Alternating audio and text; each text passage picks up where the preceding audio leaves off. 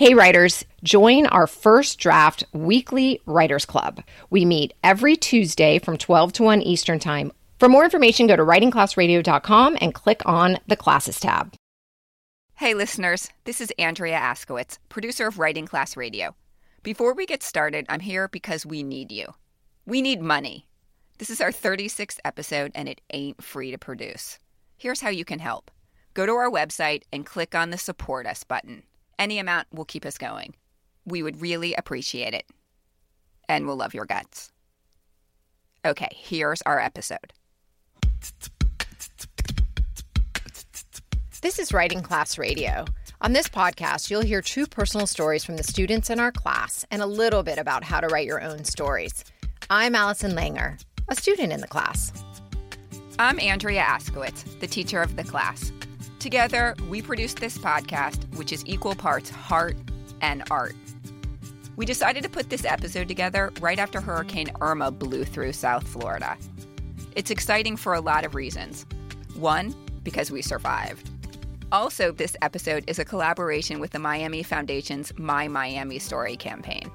This year, we're pretty sure many people will be talking about Hurricane Irma. The idea is that sharing stories helps people understand each other, and understanding each other helps people help each other. To us at Writing Class Radio, this makes total sense.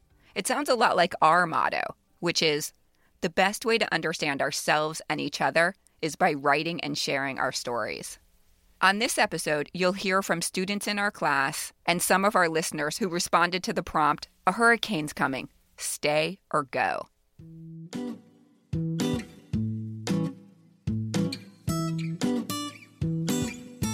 This hurricane madness started over a week before the actual storm. Remember when I told you I was going to go to um, get gas after like midnight because I didn't want to wait in those lines? And, you remember that? And at that point, I was like, why? I know. Because it was like still Monday or Tuesday, and the hurricane wasn't even coming till Sunday. I got up at midnight, and all the gas stations were um, sold out. There are bags over the, the handles, so you couldn't pump gas. There's empty. Okay, I grew up in Miami, and so did you. Have do you ever remember this type of hurricane hype? Never. I don't either. Never. I really don't.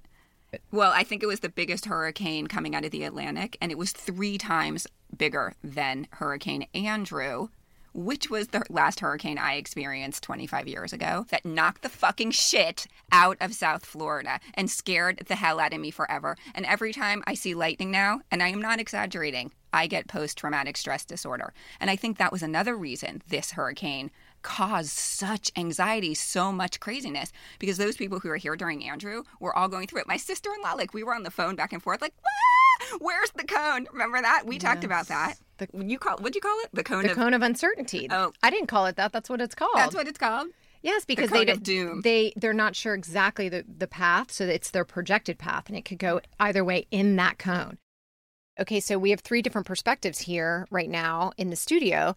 I decided to stay for various reasons that you will hear and we've discussed, and then Andrea decided to leave, and you'll hear her story. Um, but Virginia's our audio producer. Virginia stayed and went to an evacuation shelter. W- what was that like?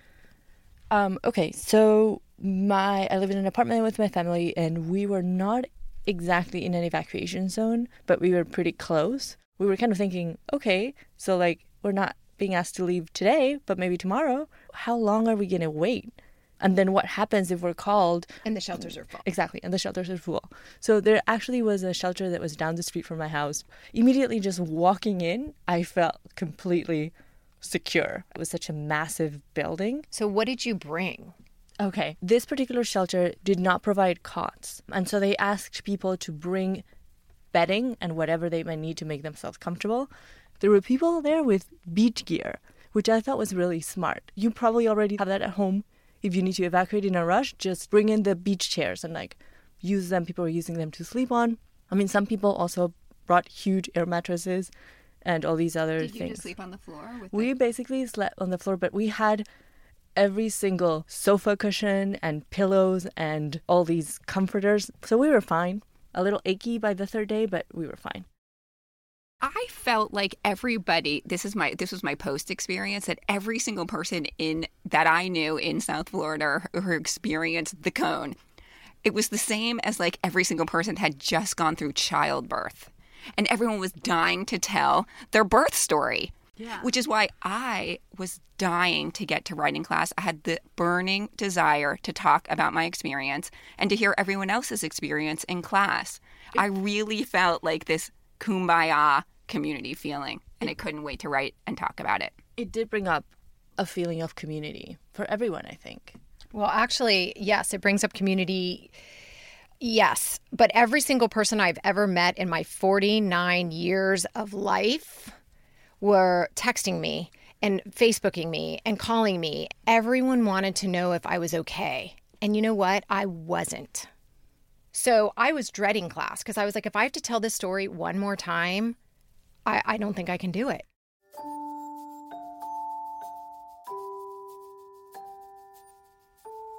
I couldn't wait to get to class, but I had to wait. We recorded at the University of Miami and the campus was closed for like two weeks. In the meantime, I went to High Holy Day services. I have a confession. I'm not a huge synagogue goer. But in the days after the hurricane, I felt I needed someone to help me make sense of what had just happened. Rabbi Aklepi did. In her sermon, she talked about our collective discomfort. She also talked about her father in law, who was totally nonchalant during the hurricane, and who, in the middle of the storm, revealed stories about his traumatic past that he'd never told before. Then she talked about how the stories we tell ourselves shape who we are and who we become. I was so moved by the sermon that I went back a few days later with my recorder. We are at Beth Am. Beth Am is what, like the biggest synagogue in the world? It's pretty big. Maybe the largest in Florida or close to the largest. So, how many people came to the Rosh Hashanah service and heard your sermon? Probably around eight or nine hundred people. I asked Rabbi Aklepi how she prepares for a sermon. A sermon is essentially a really good story. And how did she prepare for this sermon that she gave on one of the holiest days of the year, only days after Hurricane Irma? I think that rabbis and probably other clergy people who write sermons, whenever they're faced with that task, they go around their day thinking, is there a sermon in here?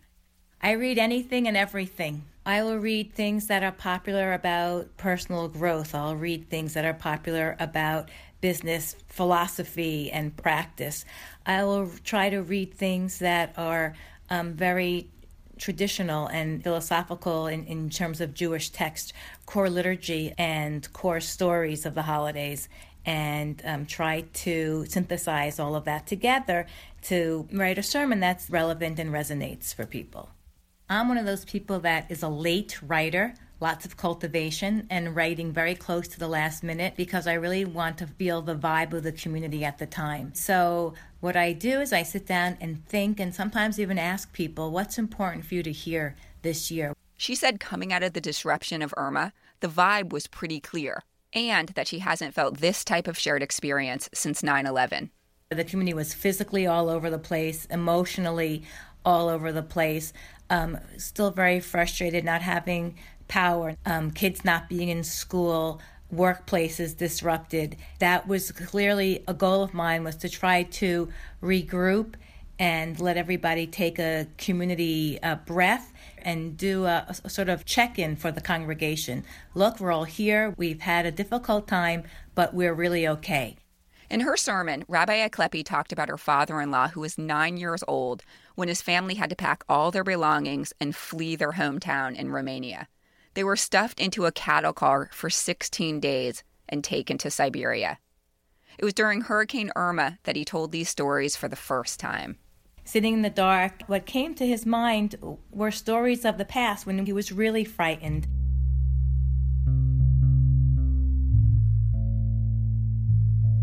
He was describing the train, and there was a hole in the middle of the floor, and that was the bathroom. And when people would have to go to the bathroom, uh, other people would stand there, uh, hold up a blanket, and so they would have some some privacy. Uh, they brought their food with them, and somehow um, they survived that. Although not everybody survived. And whether he told me these stories because he was frightened at this time and wanted to make sure that before he died we heard these stories, or whether he was just saying, you know what, this is really not that anything, um, because listen to what I went through in the past. Whatever the motivation was, he shared interesting stories about survival and the way people think and the quick decisions that people have to make when they run from place to place.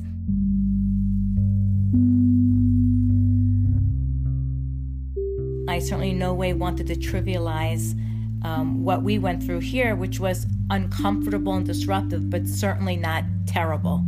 And at the same time, when you hear other stories of survival, it gives you some perspective.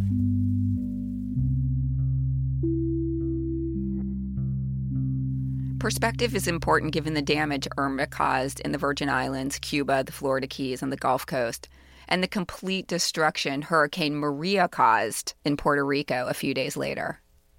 Sitting in synagogue with the congregation, listening to Rabbi Aklepi, made me feel like I'd survived something big with my community. The stories we tell ourselves and each other can help us survive. Our history of a people who had to move from place to place and how to make decisions and how to survive, that is our shared experience. And I wanted to give a voice to that shared experience. Part of going forward for a new year and understanding um, what we want to change is understanding the stories we tell about ourselves now.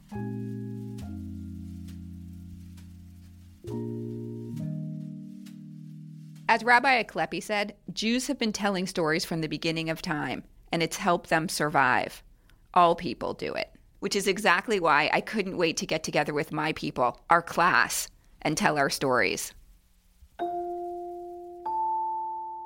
What you're about to hear is the unedited, raw emotion that came out of our class on our first day back after Irma. First up is student Karen Collazo. She wrote this in response to the prompt A hurricane's coming. Stay or go. I'm a big fan of leaving. You dropped the ball on a big important assignment at work that caused damage to your once flawless record. Just get a new job. Said something cringeworthy on a first date and you don't think you can recover from it, don't call him back. Move to a new city, change your hair, sell all your things. Leaving is always the easiest of the two. Well, it's easy when you have the means. This was my MO in my 20s. Now I don't have that option. When it was obvious that Irma was coming for us, I would have loved to have been able to jump on that first flight to Johannesburg to escape the third world conditions post Hurricane Irma with a girls' weekend getaway. Instead, I stood in line for eight hours to buy five pieces of 4x8 plywood. I spent another two hours in line hoping to find sturdy nails, four hours waiting for gas, and countless hours searching for non perishable food items we never did locate a battery powered radio. I stuck it out because my sister and I thought it was more economical. These days, I'm adulting like never before, making decisions to stay, not move, hold out, but only because of money.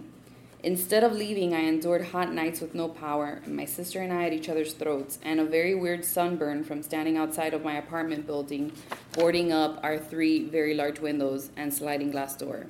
It took us an entire day. I'm not a better person for it. I'm actually still pretty pissed. The thing about staying is that when things don't go your way, you really are stuck facing your weaknesses, and what else can you do but try to address them? And when you don't have the energy to address them, what then? You can't ignore all that anger that is festering in your gut if you don't have the ability to escape your inner torment by binge watching Netflix. Nothing hurts more than not being able to leave your inner world. Without electricity and the comforts that I've grown to depend on to calm my inner kingdom, life was total shit.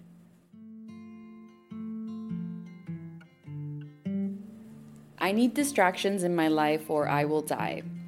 I know this sounds like something a privileged teenage girl would say, but it's the honest truth for this 36 year old. Without any entertainment available to capture my attention, I'm left obsessing over all my shit. And my shit is not just your run of the mill, middle class, increasing debt and decreasing credit score, or hateful micromanaging and overbearing boss, or even lackluster love life. It's all these things and more. The death of two parents, mental health issues on an HMO, struggles with on again, off again drug addiction, loss of countless supposed friends, rejection after rejection, weight gain, and tons of confusion. Most people agree that this is a lot of shit to deal with. And because it's so overwhelming, I avoid it by playing around on the Amazon app for just a few hours. I put things in my cart, and then suddenly I'm being interrogated by a slut shaming doctor at Hialeah Hospital.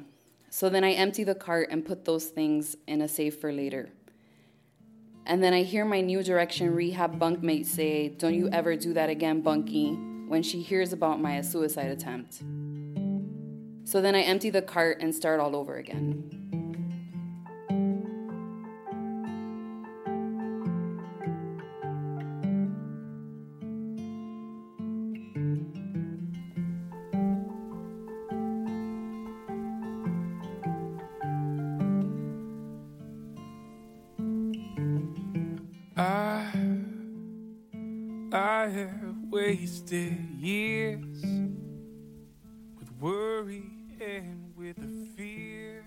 Was a stunning first draft. Karen couldn't leave because she couldn't afford it. Then there's a twist, and the story becomes about how she tries to escape, leave, life in general. Karen's really good at making connections. She takes the hurricane and makes it a story about her personal struggle. Misha Burrell is next. He's one of our students. He begins his story with Maya, his girlfriend from St. Paul, Minnesota, who's never lived through a hurricane.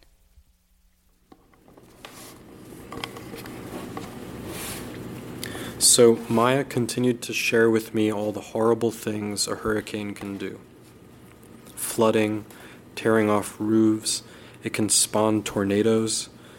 There's the storm surge, it could just pummel shit. The more I listened to her share her panicked research, the more I started to wonder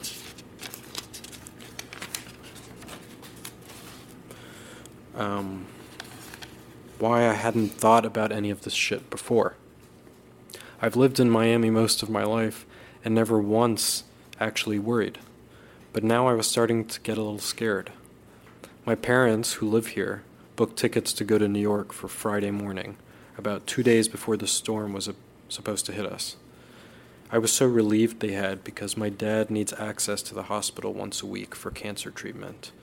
A recent and big blow to our family, and something we're just, only just starting to barely become accustomed to. There's a hospital in New York which he's frequented since his diagnosis in March. He's fighting for his life, and the thought that any of this fucky hurricane shit can fuck with his treatment was really starting to scare me. As the week progressed and it seemed more and more likely that the storm was coming to us, I was relieved to know he'd be out of here. As Maya piled on the terrifying possibilities, I was eased to know he'd be out of here. Each morning I'd wake up to CNN updates. Tuesday, it's coming to Miami. Wednesday, it's really coming to Miami. Thursday, it's coming to Miami, and everybody who stays in Miami will die. I started hearing about flights being canceled. A friend of mine, Pablo, had a flight Thursday to New York, like my folks, to LaGuardia, like my parents, and it was canceled. I started to freak out. Um, by Wednesday night, I was already having nightmares. Our house, so close to the water, in a fucking flood zone, is filled with a rush of seawater. Fish flying through our shattered windows and tearing through the kitchen. I'm swimming to our garage to get the kayak to rescue everyone, but there's not enough room, so I go back to the garage to get the windsurf. And then I remember all the cockroaches that live in the garage, and I start feeling so sick. And then I woke up and I looked at Maya and said we should move the kayak into the living room and the windsurf into the kitchen.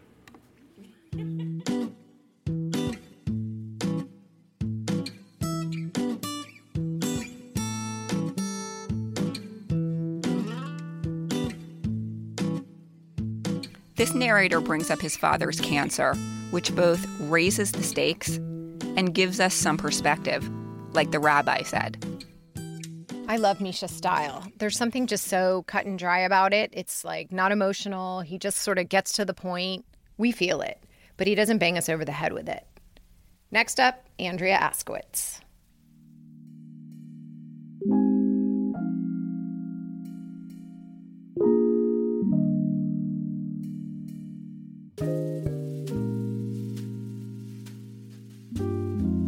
I don't think I'd ever been so scared. I was more afraid the nights before Irma than I was the night of the election. Tuesday night, lying in bed, I asked Vicky to see what was available. There was a flight to Denver for $144. Denver felt too far. Maybe Tennessee, I said. Vicky said, Don't make me go to Tennessee. We were still thinking vacation. But while I dawdled and got greedy, Denver was taken. No flights to Denver on any airline. What about New York? Nothing out of Miami. On Wednesday, I worked as usual. I didn't fill my tank after driving carpool. I was down half a tank. There was no line at the Shell, but I thought later. Thursday, the storm's coming right at us. Friends are leaving. Cars were abandoned, no gas. Kids out of school. I asked Vicky to check flights again. $1,000 to Bogota. Yes, let's go. She said it was too much. She said without saying that I was a spoiled prima donna. $4,000 is worth it, I said. I felt like a spoiled prima donna. I didn't like myself. I organized our water, batteries, cans, fudge striped cookies, bagged the photo albums. At midnight, I told Vicky I wanted to leave. This was the biggest storm ever. This storm outsized Andrew by 300%. Vicky wasn't here for Andrew. She didn't know. She couldn't. Breathe, she said. Ha ha ha ha. That's like yelling, relax. I went to the bathroom six times that night. I woke Vicky at two. Maybe we should leave. I don't remember shaking, but Vicky said I was shaking. She said I was in a fetal position. She said my hands were clammy. She said in 10 years she's never seen me so scared. Let's decide in the morning, she said. I had been imagining the heat. I think I had a hot flash, maybe, or a panic attack. But I'm 49, so a hot flash is possible. Never had one before, but with the air blasting, I felt hot from the inside. So hot. At five, I woke her again. Maybe we should leave. At six, I got a text from Alex Moskovitz. He's a dad at my kid's school. What are you doing? He said. Don't know, I said. He said, leave. Vicky, let's go. I threw clothes in a suitcase. I ran to pack the car, back and forth in the dark. We woke the kids and were on the road before seven. Maybe that was it. I wanted to do something, anything, even if it was stupid, rather than wait to die.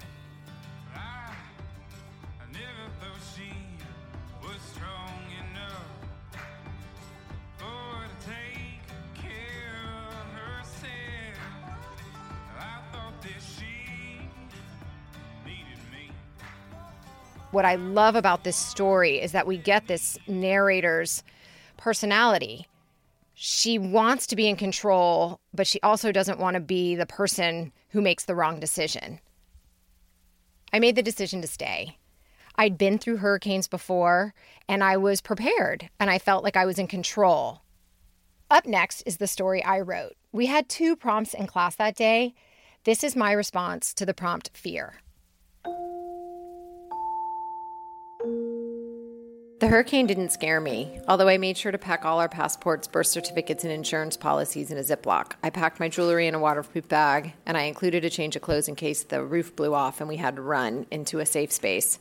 I also backed up my hard drive and left it at my dad's house with a change of clothes for all of us, blow up beds, and comfy blankets. The hurricane didn't scare me until my dad broke his hip, pulling fallen branches from the street.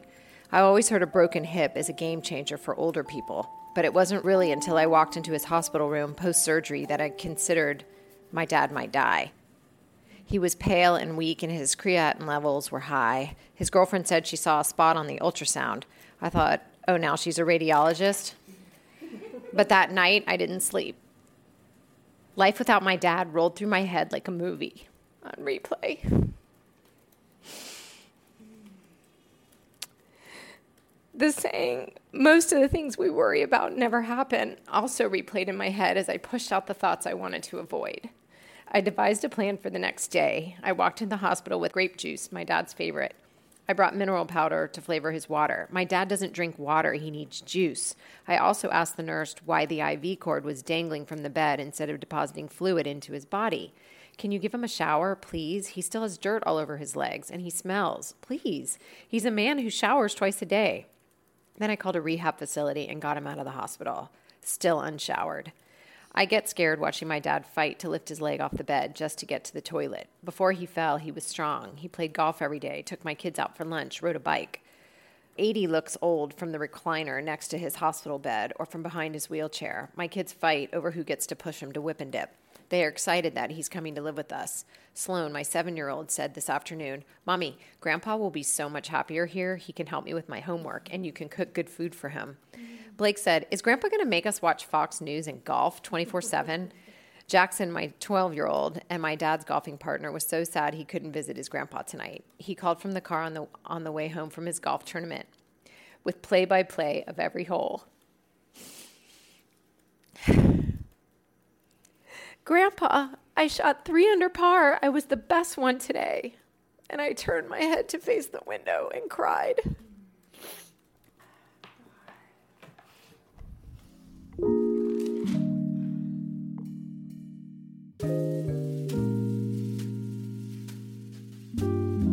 I know how hard it was for Allison to write this story. Her dad was still at the rehab facility. It's so hard to write in the middle of a situation. We always need distance to make meaning of a story. This could be a story about how we don't have control over everything. It's also a story about how the storm isn't over when it's over.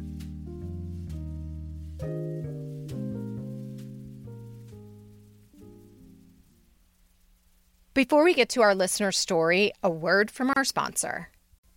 We're back. In preparing this episode, we put a call out to you, our listeners. We asked you for your hurricane stories, and thanks for your responses. They were awesome. We got stories about other hurricanes, not just Irma, but we're a little preoccupied with this one at the moment, so we want to share one from our listener, Valerie Vargas. Valerie wrote about what it was like at 24 to make a decision for her entire family. Here's Valerie. I wanted to stay. It was the only option that really made sense. This is my home, and no threat would tear me away. My grandmother was watching the news late one night, and she called me to her bedroom. She looked at me and said, I'm afraid. Should we leave? I sat and watched the news with her. The weathermen said it's still too soon to tell what would happen. The hurricane's projected path was scattered all over the state. Every day after this moment was the same. We would wake up, check the weather update, internally freak out at the seemingly hopelessness of the situation. We would go out to gather supplies. My grandmother had been through many hurricanes. She was there for Andrew, except I do remember they evacuated north. I wasn't born yet. This knowledge was passed down to me every single time a hurricane would threaten Florida. We have to leave now. The thought was a blaring siren in my mind. I drove to my friend's house, and she was seemingly calm about it, although I knew every one of us were terrified. We began hashing out post apocalyptic survival plans. All of us were in the same sinking boat. Should we stay or should we go? It was Friday. Irma was coming on Sunday. The panic really set in. I remember it was so calm that day. I kept having waking nightmares of the last hurricane we survived. Wilma was a Category 3 when she made landfall in the continental United States. The difference was I was too young to have to make any decisions for my family. My household was larger. My mom was there. My grandmother was younger. My brother and my great grandmother were also there. I was the youngest and in charge of keeping the flashlights. We gathered in the center of the house, the living and dining room areas. The ceilings and walls of our bedrooms were moaning in agony. We pushed furniture around, backs facing the vulnerable windows in the center of the house. All of us sat together in a circle. Silence was impossible with Wilma roaring and wailing outside the only walls that protected us. We distracted one another through short conversation, and it came in an instant. The exact moment was blurred between blackout fear and survival instinct. The front double doors burst wide open. Water, wind, and debris had broken and entered into our sanctuary. My mother and my grandmother were forcing the door shut with all their strength. My great grandmother began praying to La Virgen.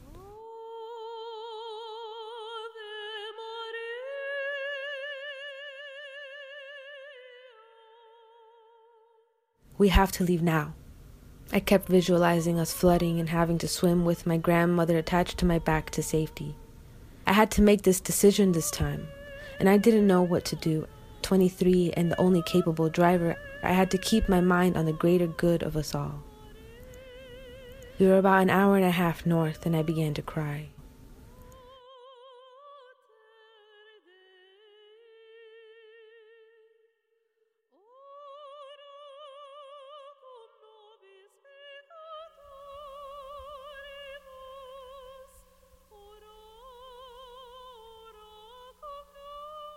Thank you, Valerie, for sharing that story with us. Our last story is by Carol Coombs. You'll hear her adorable British accent. She was so scared, poor thing. I hear you, Carol. I was scared too. I've never packed a suitcase the way I did for Irma. I took my worst beaten up clothes for slumming around and stuffed them into my luggage. I packed sturdy shoes, underwear, and socks. I put my passport, social security ID, birth certificate, immigration paperwork, and some keepsake photos in a waterproof folder. With suitcase ready, me and my life partner and our 20 pound cat ready to go to Fort Lauderdale. But our friends sent us a text at 4 a.m. 4 a.m. informing us that they had changed their mind and they were now leaving to Tampa. We were now hysterical. With tears, we scrolled to the next text message from another friend. Come, stay with us in Coral Gables. Coral Gables sounded great, but then we started worrying about all the trees. What happens if a tree falls on the roof or on the car? Our friends agreed we could defer the final decision for another 24 hours. Next, we made a sanity saving pact to not switch on the doomsday news, except for the 11 pm advisory on Channel 10, where we, and now six neighbours from our condo block, would soon gather to obsess about the cone and current track of death while drowning a tequila shot. We knew Irma was bad. By now it was Saturday morning, and our friends in the Gables were anxious to know our final decision.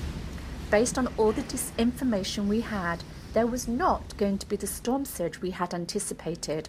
The cone was tracking west, and our building manager had just arrived to announce imagine this in a French accent I've been sent here to tell you that you are all under a mandatory evacuation, but don't leave. You would be stupid to leave. The walls are made out of concrete. He slammed his hand hard against the walls. City Hall is across the road. The main fire department is in walking distance. And so, hours before Irma was scheduled to hit Miami Beach, we decided to stay. And then we waited.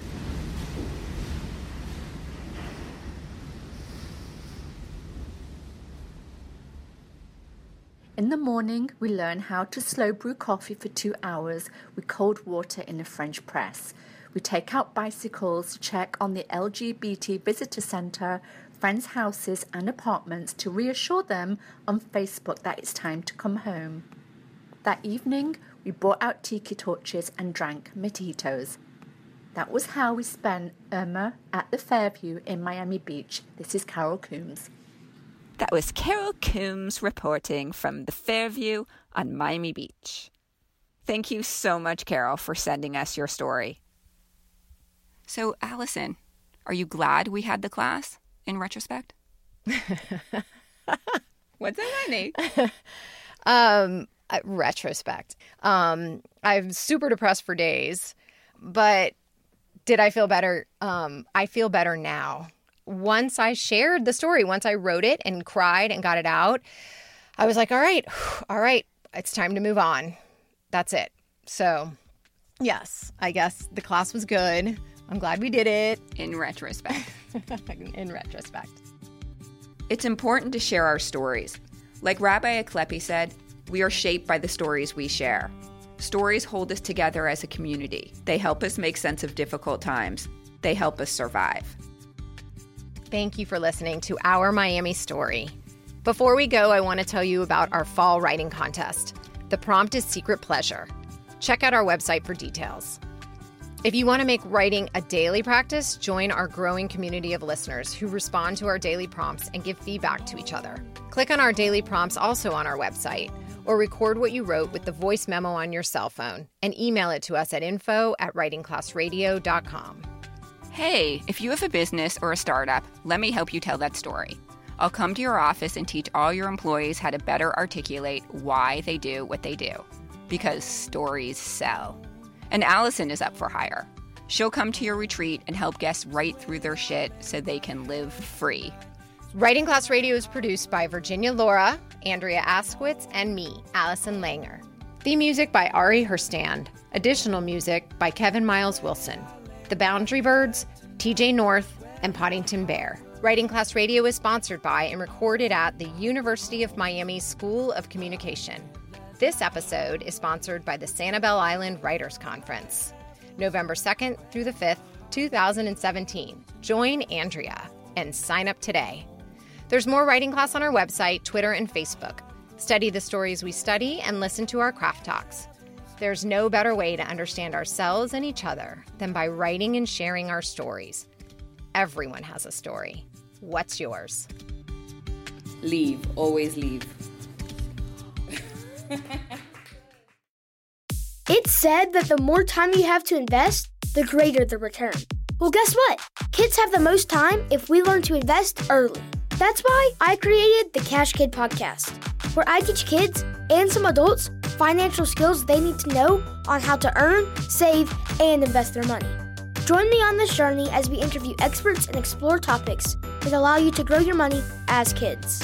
This podcast will help you become the money expert among your family and friends. Just remember, anyone can be a cash kid. You just have to learn how to become one. Get ready to grow your financial knowledge and your wallet with the Cash Kid podcast.